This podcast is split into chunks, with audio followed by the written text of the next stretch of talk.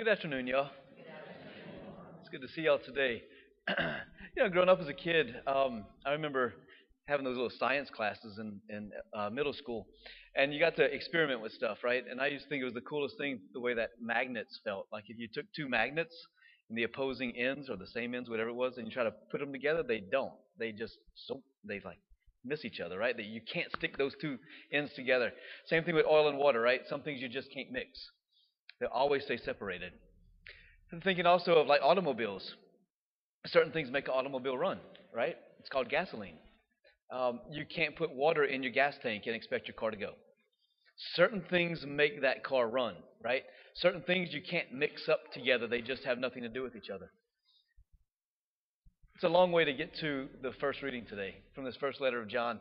We've been in the first letter of John. It's one of my favorites of the New Testament of the letters. Um, it's short.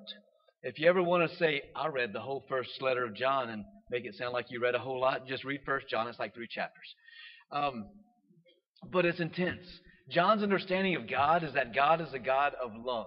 We spoke about that yesterday. It's who he is. God is love. I love the first part of this. He says, Beloved, we love God because he first loved us. If anyone says, I love God, but hates his brother, he's a liar. Whoever does not love his brother whom he has seen cannot love God whom he has not seen, right? There's this beautiful understanding of John's uh, relationship with God and that it's a God of love. And that he, he has this understanding that God loved us first. And everything in our life is now a response to God's love. We can't sit there and say, Oh, God, you should be very happy because I love you so much. Right? I've given you my life. That should make your day today, God. No, that's not how it works. God loved us first. Everything we do is a response to God's love. Reminds me of Adam and Eve, right? Adam and Eve, they just simply were created because God loved and He created them. They did nothing to earn His creation. But then they sinned. They chose not to love God back. God was loving them, but they chose to sin. They didn't love Him back. And so, but this is the cool part God never stopped pursuing Adam and Eve, He didn't give up on them. Matter of fact, Genesis tells us the exact opposite. Says God came down in the cool of the evening. Said, Adam, where are you? And Adam was hiding, right? Here I am. Why are you hiding, Adam? Well, because I was naked. Well, who told you you were naked? Well, so I got this fig leaf that I put on, right, to hide from you. So there's this beautiful image of God that He always pursues us. No matter what, no matter the degree and the capacity of our sin, God always pursues. He always loves first. Everything we do is in a response to God, even our repentance. God loved Adam first, pursued him, and Adam had to respond Here I am, Lord. I'm, I'm ashamed and I'm naked. So he put on a fig leaf. Right? So everything we do is a response to God's love. That's the beautiful part here.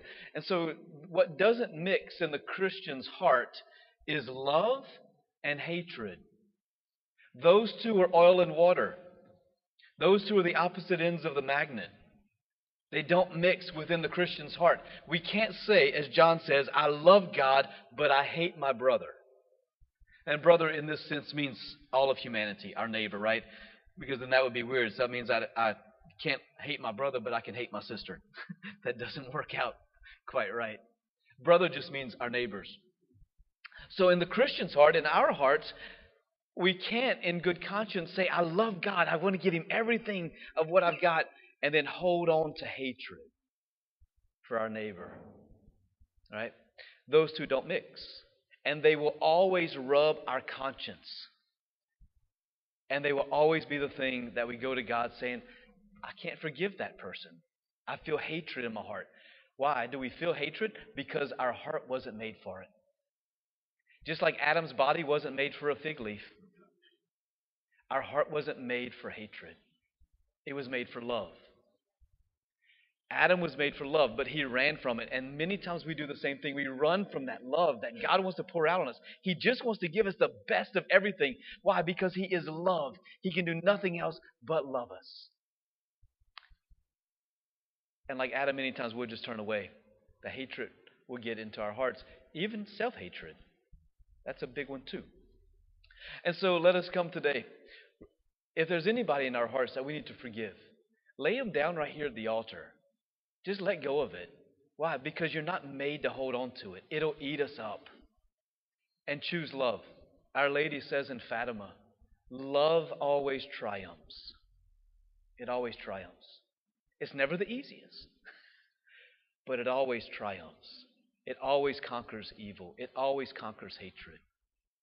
And so let us choose love today. Love is a choice. Let us choose love. And whoever it is that we need to forgive, let us lay them at the altar and ask Jesus, give me the grace today to let go of them and to forgive and to choose love, even in the midst of great uh, damage sometimes that's been done to our own hearts. Love always repairs. Love always repairs. And let us live to the fullest. Amen.